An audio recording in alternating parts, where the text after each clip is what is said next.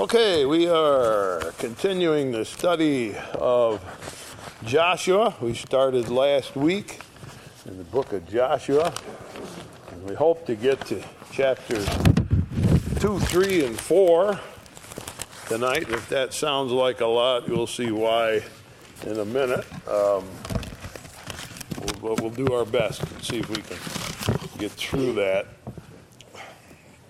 Uh, the main thing want to point out before we start is there is a way of interpreting the Bible so it's helpful to us. And so it is not just a historical event, although it is that, but it's meant to teach us some spiritual lessons, and those spiritual things are very important to us. We said God has gifts for us and some are for now, and some of those are for later, and then some of them we have to win. We have to work for them. We have to possess them. God doesn't just hand them over, drop them in our lap. He expects us to work for those things, to win those things. And that's really what this text is about. once we get to the point where we're saying, well, I have accepted Christ as my Savior. I've got the, uh, Christ in my heart. Uh, now what? Well, now, now that's what? Here's what we do we're going to grow up as Christians and develop as Christians. And what we're going to do is possess some of the things that God has for us. Jesus said, Peace I leave with you, my peace I give unto you. All right? So it doesn't just zap it in your head. You got to work on how to get that peace. Jesus said, I'm come that my joy might remain in you, that your joy would be filled. All right, uh, how do you get that? Well, you got that's another thing you got to take. All right, God says, "Here are things for you. These are things that you got to possess and you got to take." And so, as Israel comes up to take the promised land, Joshua is now with them. They've come out of the wilderness and they've come uh, to the Jordan River. They've come up here on this side of the Jordan River. This is the Dead Sea, the Sea of Galilee, and the Mediterranean Sea. And this would be the promised land. All right, the promised that land, God made a promise. I'm going to give that land to you. And so they, they can't just say, okay, this is ours. They got to go take it, they got to possess it. And it's full of people, and they have to evacuate those people. So we saw last week Moses died. He's been the leader for a long time 40 years and Moses died. What happened is he just walked away.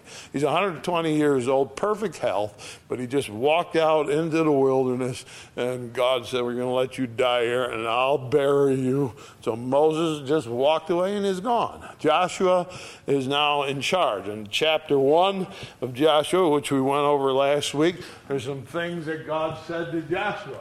He said, You're going to have to, first of all, work.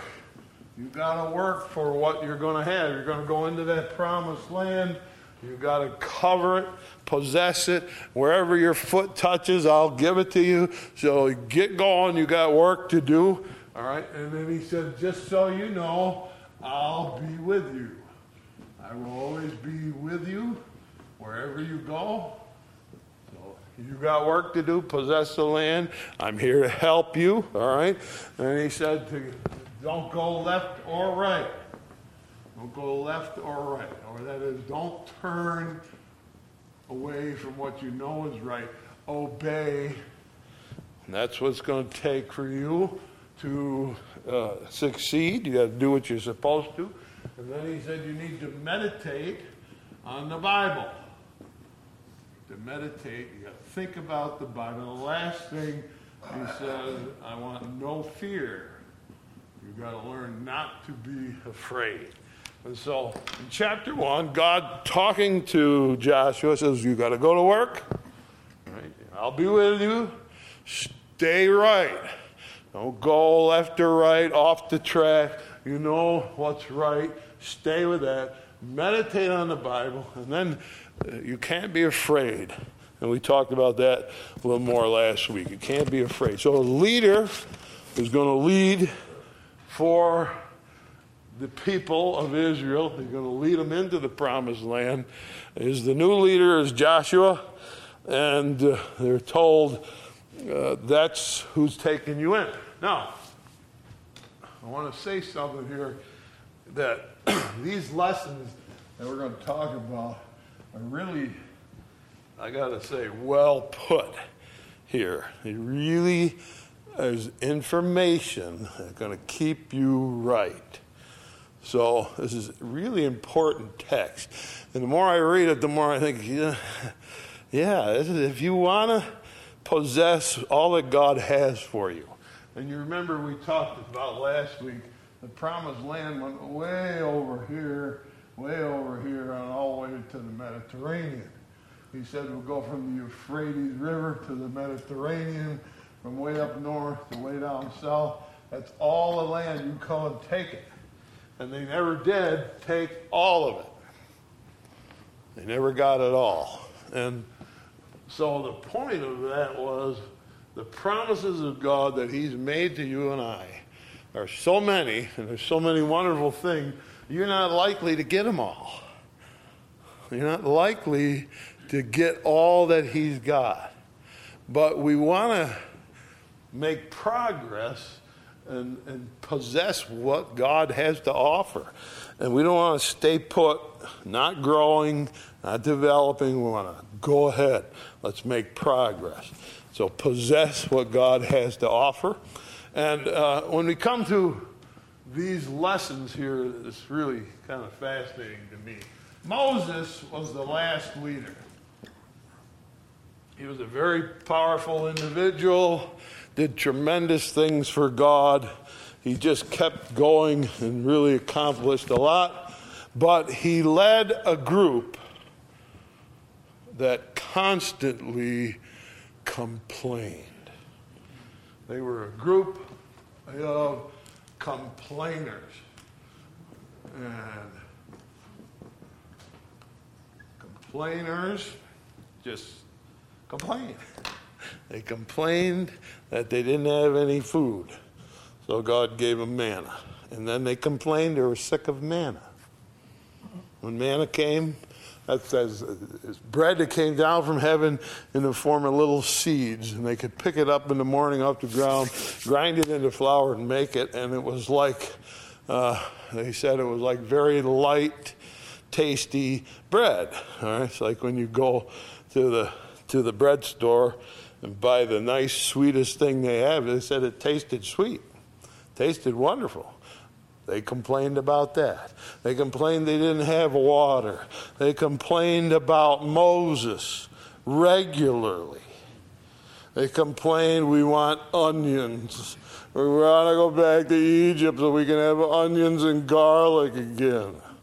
They got to the promised land and they complained there. So you brought us here to kill us. There's giants in the land, and we can't deal with it. Now, God finally says to Moses, You know, let's get rid of these people. I'm sick of it. And Moses said, Well, let's work with them. And God said, Okay, we will for a while. But then God said, No, no. And so, possessing the land, these people, the original group, in about seven or eight weeks were standing there ready to possess the land. They complained themselves right out of God's promises. All right, so complaining is right up on the top of the list. All right, if you want to possess the land, don't complain. Don't complain. If you want to possess the land, you cannot complain. And it's like a contagious disease. If you get around people who complain, it's very likely after a while you'll start complaining. and complaining, complaining, complain and complain. I've talked to people, 90% of their conversation is some form of complaint. They complain about this, they complain about that. Now, I don't like it.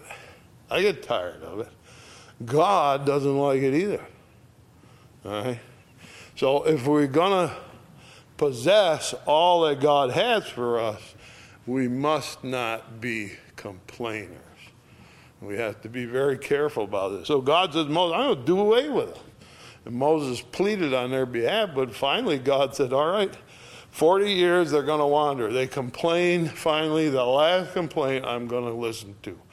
40 years they went out and they wandered around here in the desert, just around in circles, until everybody died who came out of Egypt over 20 years old. Now, if you were under 20, which is basically teenager down to little babies, uh, then you weren't included in that. But if you came out and you were 20 years old and up, God said, I'm so sick of your complaining, I will not have it anymore. You're going to die in the desert. And so they wandered for 40 years around around the desert until every one of them was buried in the sand. Two left. Two left. Moses was three, all right? Moses went off by himself and died. Not a complainer? But uh, uh, uh, there was uh, Joshua and then his partner Caleb, the only two who survived, who came across the Red Sea over 20 years of age. There was only two left when Joshua is up here ready to go into the promised land. I'll tell you what, complaining will kill a church. A complaining spirit will kill a church. Absolutely do it in. Do it in. And it is contagious. People start to complain and somebody Pretty soon you're nodding your head, and pretty soon you turn into a complaining person. And God says, if you want to possess what I got for you, uh, you're not going to have complaining people. He won't have it. All right? God won't have it. And that's what he proves when he's come to Joshua. So he's got the next generation that he's taking in, and they have learned not to complain, which is what they really needed to know. And so, of course, the complaining spirit, they complain about Moses, of all people. I don't know what God's going to do with him. They gave you one of the great leaders of all times, one of the greatest leaders of all time, greatest government leader that there ever was, and you complain and complain and complain. I led you out of slavery. I put 10 plagues on Egypt. I took you across the Red Sea. I got water out of a rock for you twice. I fed you with manna every day. Uh, your clothes didn't wear out. Your shoes didn't wear out. And I took care of you every single day, and you complained the whole time. And that's it. I'm sick of it. And so it's a very dangerous attitude that God has towards complaining. And we need to get it in our head. We need to get it in our head. It's just not the way we're going to get what God has for us. Right? Now, when we come to the book of Joshua, if you look down at uh, chapter 1, the last verse of last week's thing, uh, whosoever he be that doth rebel against thy command, will not hearken to thy words, and all that thou commandest him, he shall be put to death. So they made an agreement. They said, if anybody complains about you, Joshua, we'll kill him. That's business, right? We're down to business. All right. Now, sometimes I thought that maybe that's not a bad idea Of course, I don't really mean that. I'm not going to kill anybody if you complain, but you're killing the spirit in the church when you complain. So it's a very, very important point.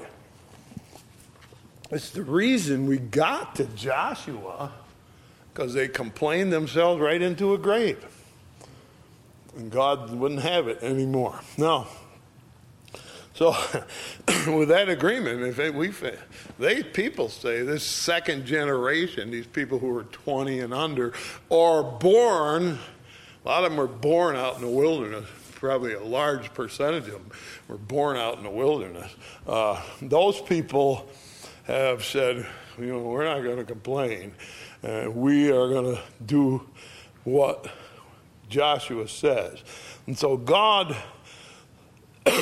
um, wanted to make sure that they didn't complain against Joshua.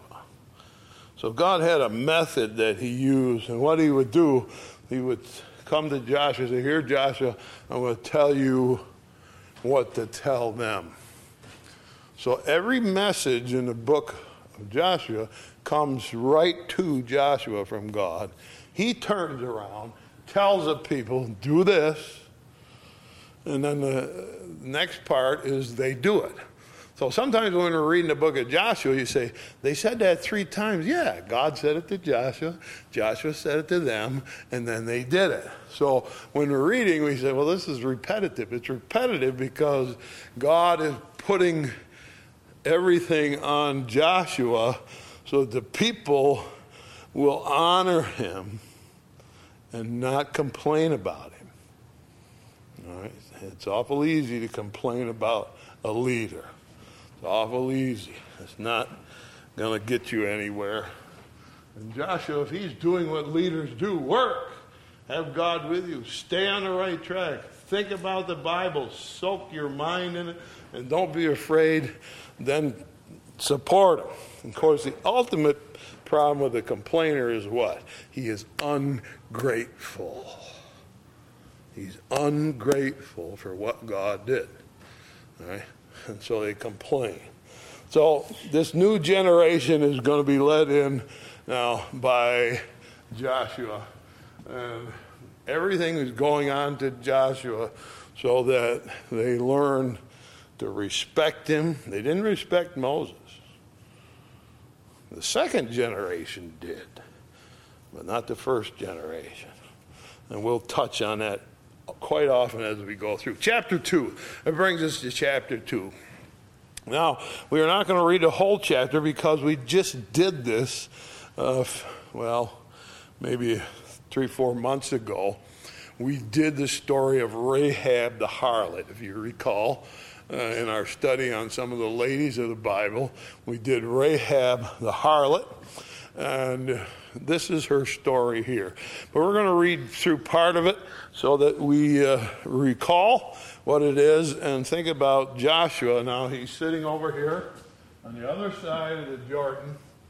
And here's his first action uh, Joshua 2. Joshua the son of Nun sent out of Shittim two men to spy secretly, saying, Go view the land, even Jericho. And they went and came to a harlot's house named Rahab and lodged there. So, my first question is Do you think this is a good idea?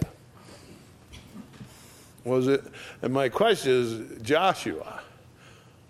He sent out spies. How'd that go the last time they sent out spies? Well, the last time he sent out spies, sent out spies, they gave a bad report, and they went back and wandered in the desert for 40 years. So I'm scratching my head, Joshua. It didn't work last time. So should you do it again? Should you do it again? Now, verse 2 it was told the king of Jericho, saying, Behold, there came men in hither tonight of the children of Israel to search out the country. Well, how did they know that? I thought they were spies. Well, um, some people just look different. Uh, these fellows were wearing clothes that were 40 years old and shoes that were 40 years old that they got in Egypt. And God said, when you're in the desert and you're going to, until you get to the promised land, I'll make it so your shoes and clothes don't wear out. And they didn't. So for 40 years, they wore the same clothes. I got some clothes I've had for quite a while, but not 40 years. Not 40 years. At least, not that my wife has found yet.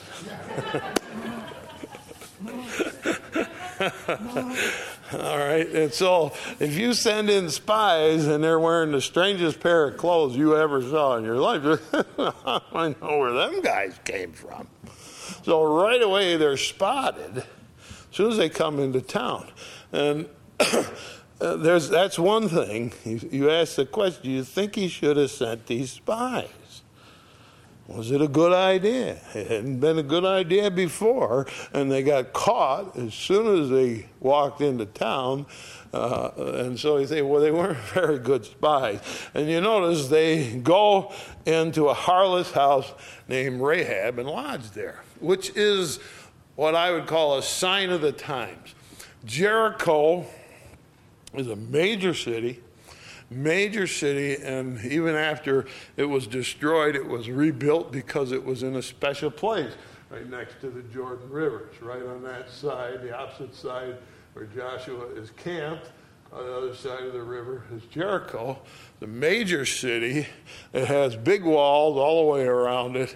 It's a walled city, and so they operate take all the property around, come in every night in their walled city, and it's like a little tiny country where they run their own cell. They got plenty of business. But you notice if you want to stay overnight, you're stuck with a harlot or a prostitute because it's a sign of the times. Now, the Bible says that the reason they didn't come out of Egypt for 400 years, they went to Egypt for food. Joseph is in charge down there. And they go to Egypt, and they get food, and they stay there. And Joseph takes care of them. But they were there for 400 years. The reason the Bible says is because the cup of iniquity of the Canaanites was not yet full. Or, in other words, God was watching these people who lived in there, the Canaanites, and you'll see their names the Hittites and Hivites and, and the Jebusites and all sorts of them as we go through. And uh, the reason that God waited until this time because their cup of iniquity finally got full. They were bad people who did bad things. And finally, God said, That's it. I am not going to put up with this anymore. I'm going to wipe them out. And so Joshua is the man who's going to come in and wipe them out. Because one of their favorite things is to take a, a brand new baby and throw it in a fire alive. And God just won't put up with it. As I said, I am not going to allow these people to sacrifice their own children, and they would start a rock inside a hollow rock uh, on the mountainside. They start a great big fire, take a baby, and throw it in. I mean, God said, that's it. I am not putting up with this anymore. And sex was everything to these people. So if you want to stay anywhere, you're going to stay with a harlot. It's a sign of the times. That's what it's like all through Canaan. And so God said, that's it. These people are taking their own children and killing them, or they're turning them into more, more of the same. So they're gone. I want the whole population wiped out. That happened other times in the world, you know. During the flood with Noah. All right, it was the same kind of thing. God said, I can't, it's, it's no good. I'm not going to have it anymore. I'm sure, in my opinion, that the South America down there, where those uh, uh, populations, Aztecs and so forth, were, uh, were wiped out. And they say, What happened to the Mayan civilization? Well, every time they find a body somewhere down in one of those pyramids of dirt down the bottom, it's a young lady with a head hole in it. You've been smashed, offered as a sacrifice. God said, That's it. So here, as they come in, the only place they can stay is in a prostitute's house. So it's a sign of why the destruction is coming. Verse 3 And the king of Jericho sent to Rahab, saying, Bring forth the men that are come to thee, which are entered into thy house, for they be come to search out all the country. The woman took two men, hid them said thus, These men came unto me, but I wist not whence they were. I don't know who they were. Came to pass about the time of shutting the gate when it was dark, the men went out. Where they went, I wot not. I don't know where they went. Pursue quickly, for you shall overtake them. But she brought them to the roof of the house, hid them with stalks of flax, and she laid in order on the roof. So they would have flax that you'd turn into to, uh, uh, yarn uh, to make clothes, and uh, it was drying on the roof. She takes these two fellows up on her roof and covers them with flax to hide them. And the king says, I want those two. She said, Well, they left. So uh, they go looking for them. And then she comes up on the roof, verse 9. She said to the men, I know the Lord has given you the land, that your terror has fallen upon us, and all the inhabitants of the land faint because of you. For we have heard how the Lord dried up the water of the Red Sea for you when you came out of Egypt, and what you did to the two kings of the Amorites that were on the other side of Jordan, Sihon and Og, whom ye utterly destroyed. And as soon as we heard these things, our hearts did melt, neither there remain any more courage in any man because of you, for the Lord your God, He is God in heaven above and in earth beneath. So uh, Rahab says to the spies, Look, says there's three things that have convinced me and everybody else, but it particularly convinced me. Now, what it did to everybody else the people, the Canaanites, or in particular the men of Jericho right now, uh, they're just filled with fear. They're absolutely terrified of you. Me, Rahab, she says, it did something different for me. I believe in your God. I believe in your God. Says, I believe in God. That God that leads you around, I know that's the real God. And three things, and I think that's a fascinating thing. They crossed the Red Sea, happened 40 years before. Rahab, if she was alive when it happened, just was a kid and would have heard the story 40 years before that this nation of slaves uh, was being pursued by Pharaoh, and g- their God opened the Red Sea, and they went on across on dry, dry land. And when Pharaoh followed, the whole army drowned in the, in the Red Sea. So we heard that story. And then we also heard that just a few months ago, you guys came up to that part of the land, and there was a king up here named Sihon and he was running the show, and he went, his property that he seized and held went all the way up around here. He owned up that property. And the children of Israel said, We just want to pass through your property. We're going to the promised land. And he goes, No, I'm coming after you. And so King of Sihon uh, went down and they wiped him out. All right, now there's another guy who's, I think, is a pretty interesting uh, fella. If you look at uh, Deuteronomy 3, back a few pages to Deuteronomy chapter 3, it's, uh, there's the other king that she mentioned, and this is why uh, they're so impressed. Deuteronomy 3, if you look at verse 3, so the Lord our God delivered into our hands Og also, the king of Bashan. So down here to the south is this king named Og, O-G. And he runs this place called Bashan. So Sihon, the king up here, attacks the Israelites and they beat him and destroy him.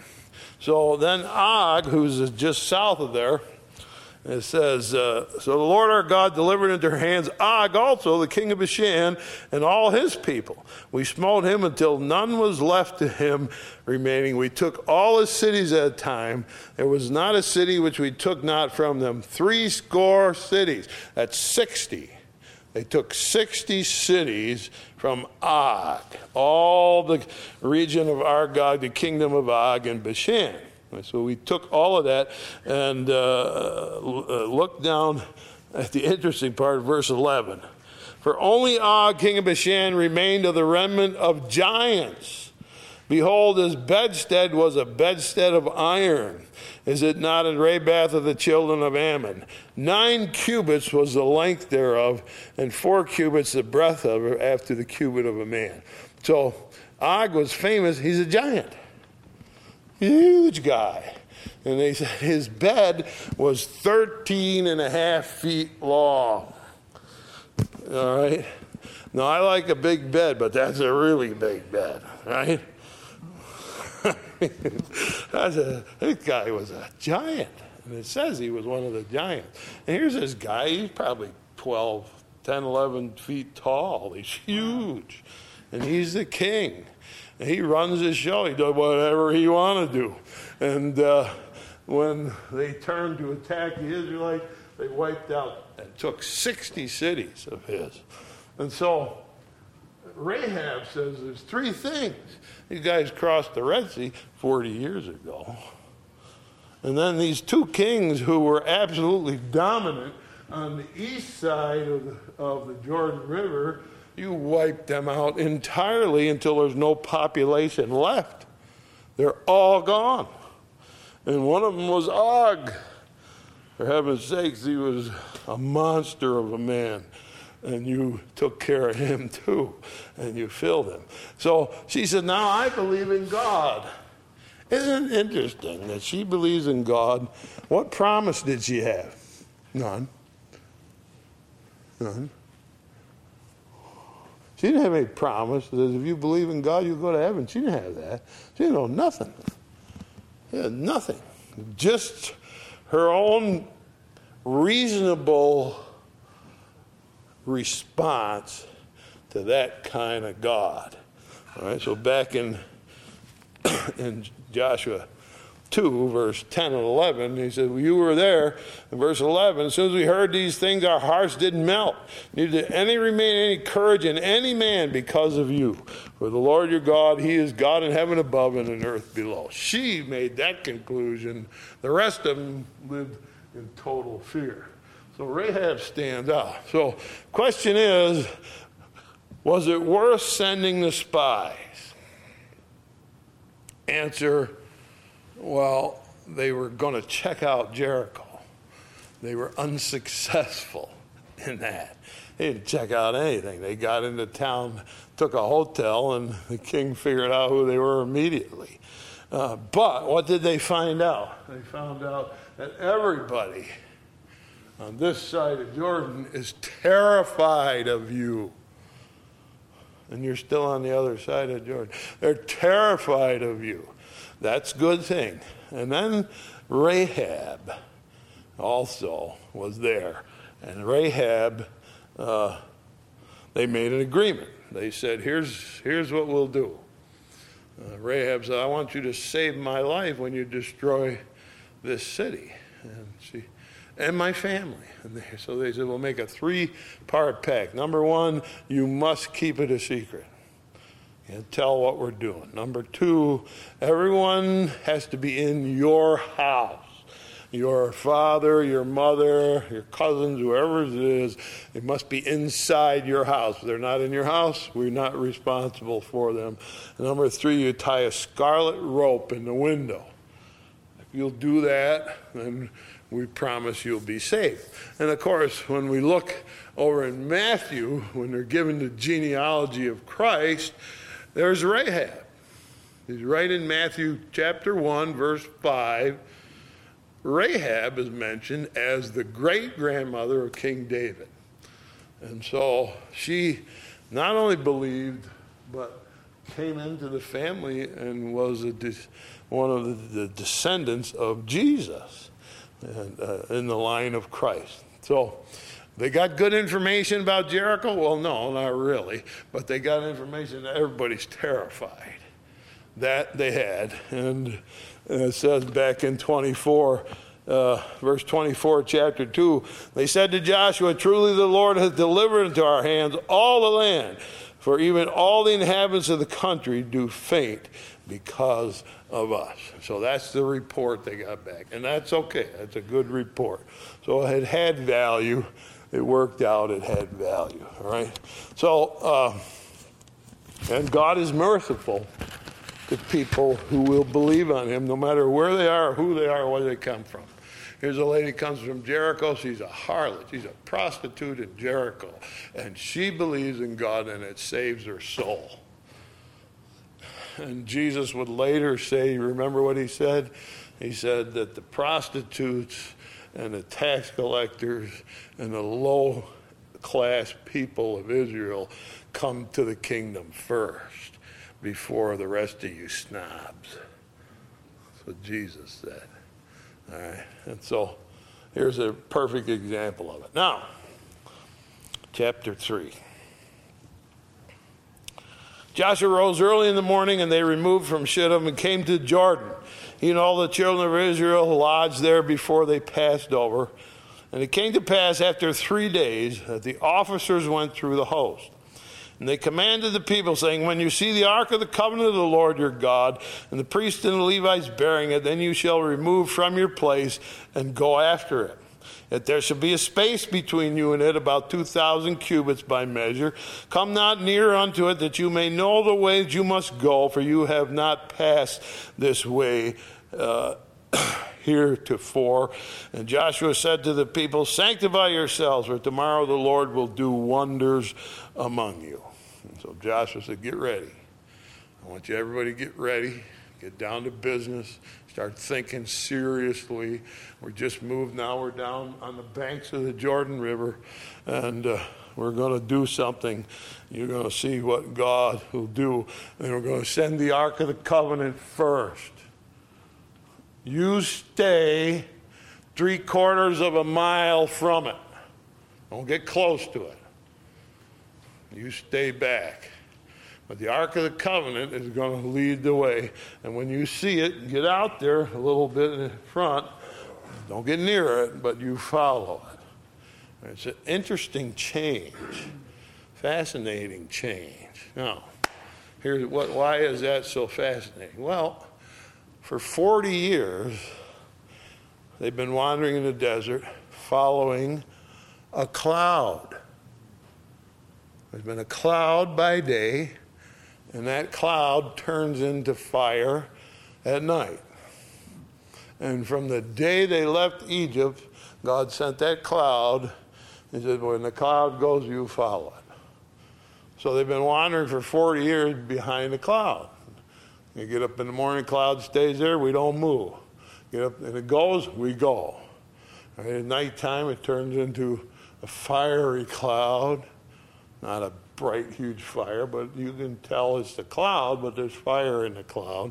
And they've been following that for 40 years. And he said, now you're going to do something new. You're going to go away you have never gone before. You're going to follow the Ark of the Covenant. No more cloud. Now, we want to possess the promised land. You're going to follow the Ark. The cloud is over you and I, if we're going to get hold of the promises of God, we got to get past the cloud.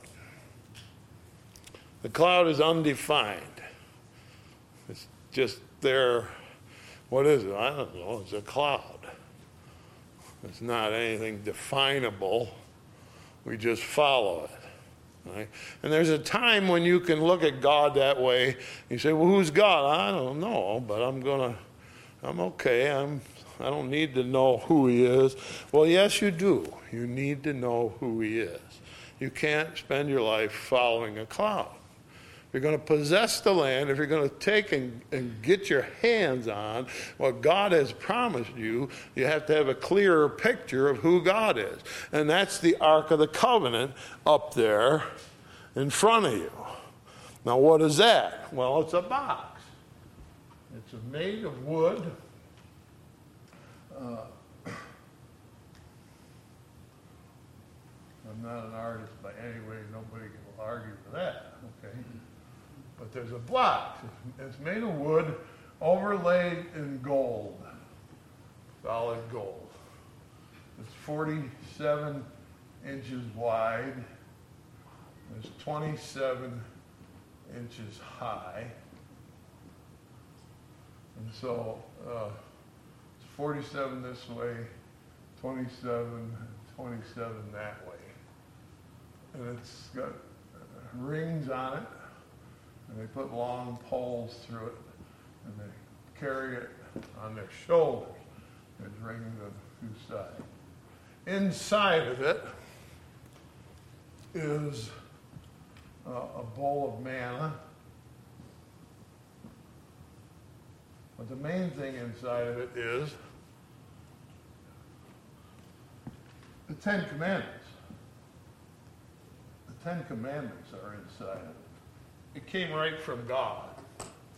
God took his own finger and carved on stone, Thou shalt not kill, thou shalt not lie, thou shalt not steal. He carved those laws, those rules in stone. Said, This is how you're going to run society. This is what you're going to do. You shall honor your father and your mother. You have no other gods before me. And make no graven images. Don't steal, don't kill, uh, don't, uh, and so on. The Ten Commandments. That's what's in there. So, on the top of the box, which is the most impressive thing to me, made from one piece of gold. I'm sure it was melted down and then formed by very talented people, are two angels. So, on top of this gold covered wooden box, there's two angels, and their wings come up and touch each other, and their faces they look at each other. And so on top of the box, about four feet wide, there's these golden angels all formed out of one piece of gold. And their wings touch, they're facing each other, and their wings touch, and they can see each other. They're looking at each other. That's the box you're going to follow. So, what do you know about God? You know that God has Here's, this is how you're going to run your life. Here's a commandment. That's in that box. And it's covered in gold. It's a masterpiece. The angels on top are a real masterpiece. And uh, now you think of God as not just a cloud, right? It's a box. The top of it, top of the box is called the mercy seat. What they call the top of the box The cover was called the mercy seat. What does it mean? That God is sitting on the mercy seat. He's under the angels, and his presence is on top of the box. And from there, he will dispense mercy. But he has the law right there. And so you respect him and you get it straight what God's all about. Now you go into the promised land. You're not following a cloud anymore. It's not something, well, I don't know what, quite what God is. You know what God is. His presence is going in that box, you follow that across the river. All right, let's go on and see what happens. Verse 6. Joshua spake to the priests, saying, Take up the ark of the covenant, pass over before the people. And they took up the ark of the covenant and went before the people. And the Lord said to Joshua, this day I will begin to magnify thee in the sight of all Israel, that they may know as I was with Moses, so I will be with thee. So, as I explained, God talks to Joshua, Joshua talks to the people, people do what Joshua says. Verse 8 I shall command the priests that bear the ark of the covenant, saying, When you come to the brink of the water of the Jordan, you shall stand still in Jordan. And so he says, Okay, take the ark you guys, the priests, they got it on their shoulder and walk down by the river, and we'll stay three quarters of a mile behind you. And when you get to the river, which happens to be flooded, it's a time of the year when the river overflows its banks. And so it's not like a little stream like crossing the Oak Orchard Creek. All right. It's, it's a rushing water coming down through over, way overflowing the banks. And so he says, when you get to the river, step in. And so the priests are carrying the box, the Ark of the Covenant, and they step into the water. All right? And stand there. So they step in and stand there. Now, verse 12, start there. Now, therefore, take you 12 men out of the tribes of Israel, out of every tribe a man. So there's 12 tribes, but you choose one man out of each tribe. So there's 12 people. And collect those men to me, says Joshua. 13. It's come to pass as soon as the soles of the feet the priests that bear the ark of the Lord, the Lord of all the earth, shall rest in the waters of Jordan. The waters of Jordan shall be cut off from the waters that come down from above, and they shall stand upon a heap. And come to pass when the people removed from their tents, pass over Jordan, and the priests bearing the ark of the covenant before the people, they bear the ark, were coming to Jordan. Feet of the priests bear the ark, dipped in the brim of the water, where Jordan overfloweth all his banks all the time of harvest, that the waters came down from above, stood, and rose up in a heap. Now, now it happened quite a ways up the river. So they're crossing the river right here, just across from Jericho. And quite a ways up the river, there's the water's dammed up. There's a couple of little creeks that run into the river. They all dry up too. So the water, he says, heaped up. Water doesn't heap up, right? Well, you, you drop your water and it just goes. All right, but water heaped up. In the Red Sea, they said the water heaped up and they went between it. Now, that's what happens is upstream of the Jordan River, all of a sudden the water started to rise. There's no more water running down. And so they step in to the water, and it's all dry. Chapter 4. It's quite a ways upstream that that happened. Chapter 4. It came to pass when all the people were clean, passed over the Jordan, as the Lord spake unto Joshua, saying, Take you twelve men out of the people, out of every tribe a man, command ye them, saying, Take hence out of the midst of the Jordan, out of the place where the priesthood stood firm, twelve stones. You shall carry them over with you and leave them in the lodging place where you shall lodge this night. All right, so they crossed the river, uh, and somewhere out there, three quarters of a mile away, there's a priest standing with the ark on their shoulders.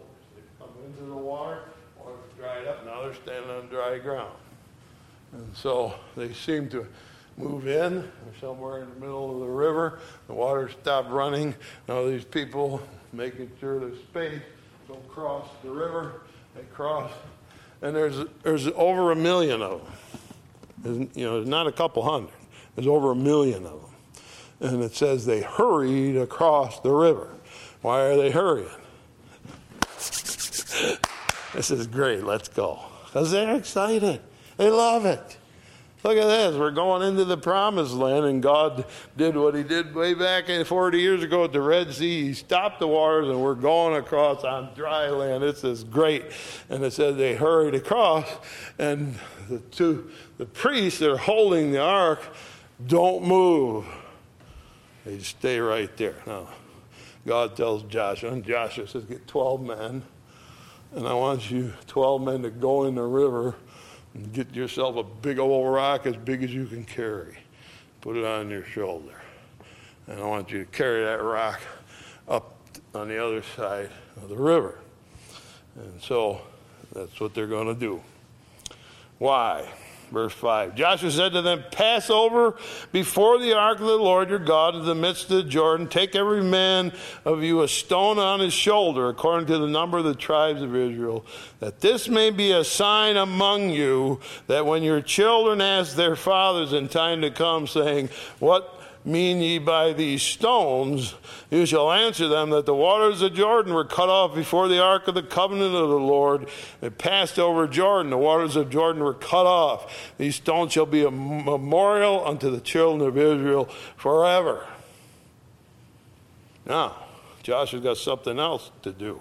Verse 8 Children of Israel did so as Joshua commanded, took up 12 stones out of the midst of Jordan, as the Lord spake unto Joshua, according to the number of tribes of Israel, carried them over them to the place where they lodged, laid them down there. And Joshua sent up 12 stones in the midst of Jordan, in the place where the feet of the priests which bear the ark of the covenant stood, and they are there unto this day. For the priests which bear the ark stood in the midst of the Jordan until everything was finished that the Lord commanded Joshua. to Speak to the people according to all that Moses commanded Joshua. People hasted and passed over. All right, and so there's two things that he does. People are all across. He's got 12 fellows on the other side. He says, First, you're going to carry a big old rock up on the other side. And then we're going to get 12 more stones. And right here, where they're holding the Ark of the Covenant, we're going to make a pile of big old rocks, roll them up, and get them all piled up right in the middle of the Jordan River. And when we got that, uh, then the ark will go out. Verse 15 The Lord spake to Joshua, saying, Command the priests that bear the ark of the testimony that they come out of the Jordan. Joshua therefore commanded the priests, saying, Cup ye out of the Jordan. It came to pass when the priests that bear the ark of the covenant of the Lord were come out of the middle of the Jordan, the soles of the priests' feet were lifted up unto the dry land, that the waters of the Jordan returned unto their place and flowed over all its banks as they did before. And so uh, verse 21 He spake to the children of Israel, saying, When your children ask their fathers in time to come, saying, What mean these stones? And you shall let your children know, saying, Israel came over this Jordan on dry land. So he has two memorials. One's right in the middle of the river, built right up a big pile of 12 big old stones and the Jordan River is not, who's seen the Jordan? I know Louis seen it. Anybody else seen the Jordan? It's not a great big, huge flowing Mississippi River. And when it's not at flood stage, it's just kind of a small river. And so you're walking along and look at them rocks somebody built sticking right out of the water. What's that? Well, let me tell you. And they go, and on the shore, on the other side, there, there's a, another pile of rocks. Big rocks that somebody piled up. What did they do that for?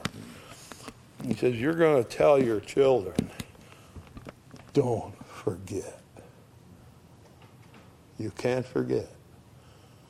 Don't forget.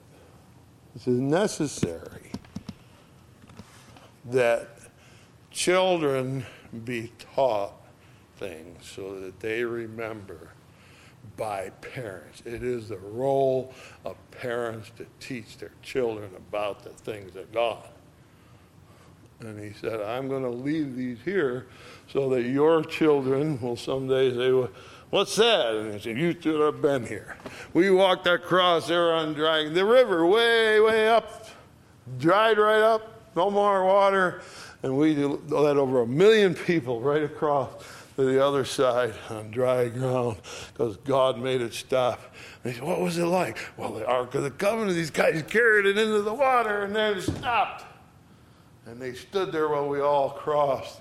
And finally, when the last stone was piled up and they came out, then they walked out of that river. As soon as they got on the bank, water came back. Tell your children. Tell your children and tell your children's children. And as long as those rocks are there, you tell them what God did. Now, why is that so critically important? Same thing Jesus did. He said, Here's a little cup of juice, and here's a little piece of bread. Don't forget. Don't forget. Because your tendency of humans is to forget. You mean we could forget that Jesus died on a cross? Real easy. Real easy. Could go out of our mind, don't even think about it for weeks.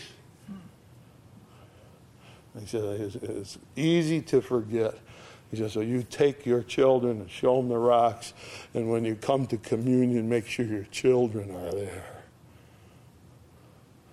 so that they learn again what it's all about. And so it's always been in the history of the Bible, these monuments staying here and there. You find a whole bunch of them through the Bible. Big stone set up somewhere, stone called Ebenezer, all right, other things. And there's a two pile of rocks so that you don't forget. All right, now, the best part of the story I didn't even tell you, and I'll take a couple minutes if you don't mind, because I love this part more than the rest. What you understand is when you come to the Jordan River, they came over this side, and then just on the other side there's some pretty high mountains back a little ways. And there's the Jordan River Valley. And you can bet your life those mountains are full of Canaanites. And they're looking over there. There's a million people on the other side of the river who crossed the Red Sea, who took this giant guy, 12, 13 feet tall, and killed him and his entire kingdom. And they're standing on the other side of the river. And what are we going to do? And they're spying. Well, you can bet if Joshua spent spies, they had all kinds of spies. They were looking for three days for the two little spies there. They went to the ford instead of the Jordan River to look for those two spies. They went all the way to the Jordan River looking for them. And on the other side of the river is a million people. Now they can go up on these mountains and they can look at the whole crowd. Look at them. Look at them all. And what a reputation. And what's going to happen? I don't know what's going to happen. And all of a sudden they see this box, this golden box, and these priests with their white clothes on. And they walk right into the river. And all of a sudden the river dries up. And they're standing looking down. And there's water. Where'd it go? Look way up as far as you can see. The water's piling up higher and higher and higher. Way up. There's a dam. But there's no rock in it, no dirt in it. There's a dam. And that box, they carried in the river, and the river fled. And that's what it says in the book of Psalms. What was wrong with you, Jordan River, that you ran away and fled? Because God came into the river.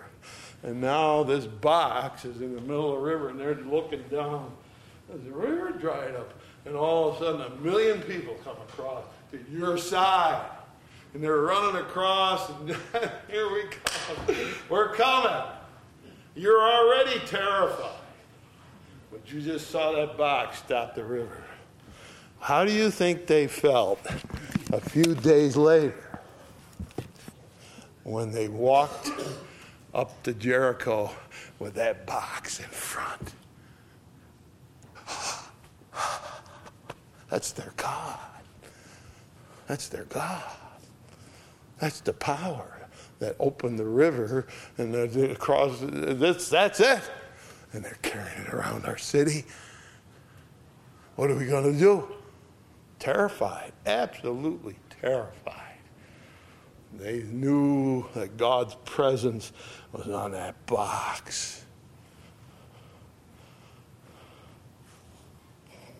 I got to stop because I could go on for hours. And it gets more and more exciting as we go, really. As we just, they're just starting. What do we learn? Complainers, not going in. God won't have it, right? You need to have a clear concept of God. No more cloud. Now it's a box with meaning and words inside of it and a sight that you can see. There it is. And now you have a clearer concept of who God is, so you go in and possess. And what happens? They're terrified. and they've seen you come across on dry land. Oh, it's great. Stop, stop. Say, stop. I will. But I'm ready to go. Let's go again next week and see what happens next. Thank you.